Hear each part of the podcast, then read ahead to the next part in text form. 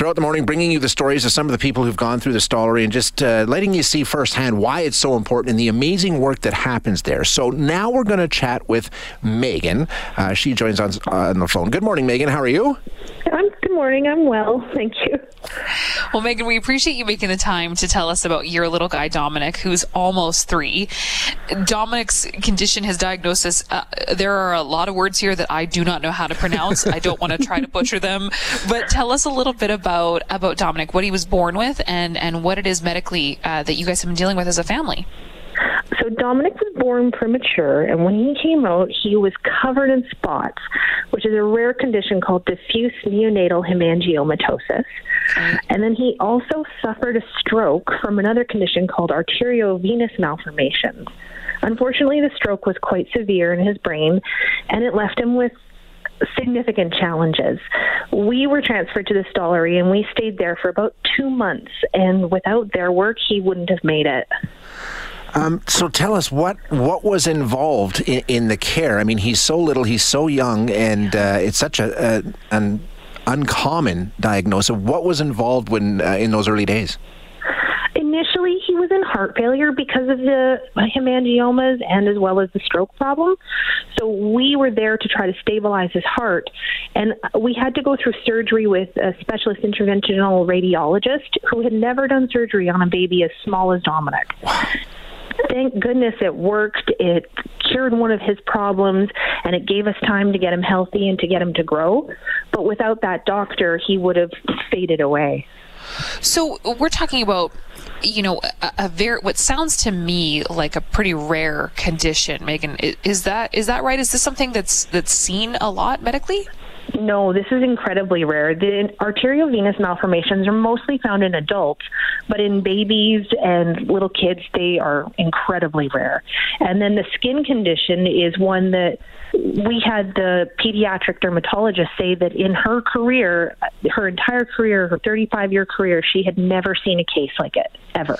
So are you thinking, oh my gosh, these specialists have never seen something like this. I, I have no hope. Or are you thinking, uh, thank God I'm here because this might be rare, but I'm under the best care?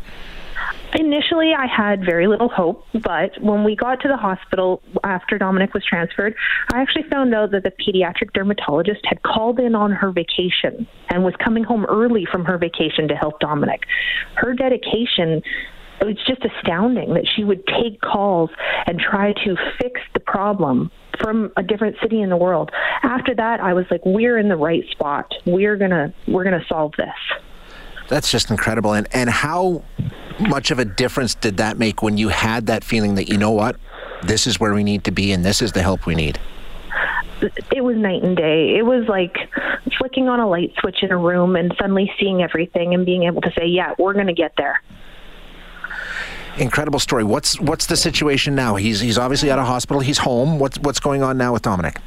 Unfortunately, he has to go back into the hospital. He has to have brain surgery um, to deal with the lasting effects of the stroke.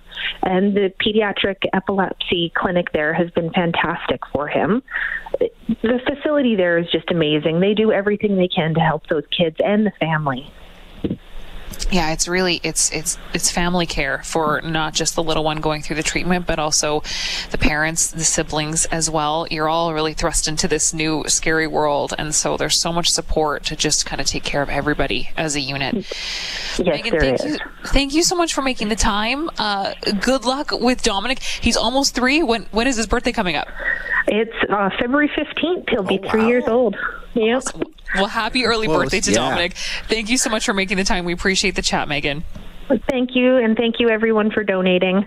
Hi, it's Shauna, and I might be a bad parent because my kids think french fries are vegetables. Hey, it's Ryan, and I might be a bad parent because I went out for wings when my wife was in the hospital after giving birth. Johnny here. I might be a bad parent because in my house, the tooth fairy gives pocket change. But we're not alone. Len emailed us and said his six year old daughter's Tarzan moment going from love seat to lazy boy by curtains made him more proud than any dance recital. and Andy left his two year old at the rink. All right, guys, I'm sure we're not alone. Like Andy's kid.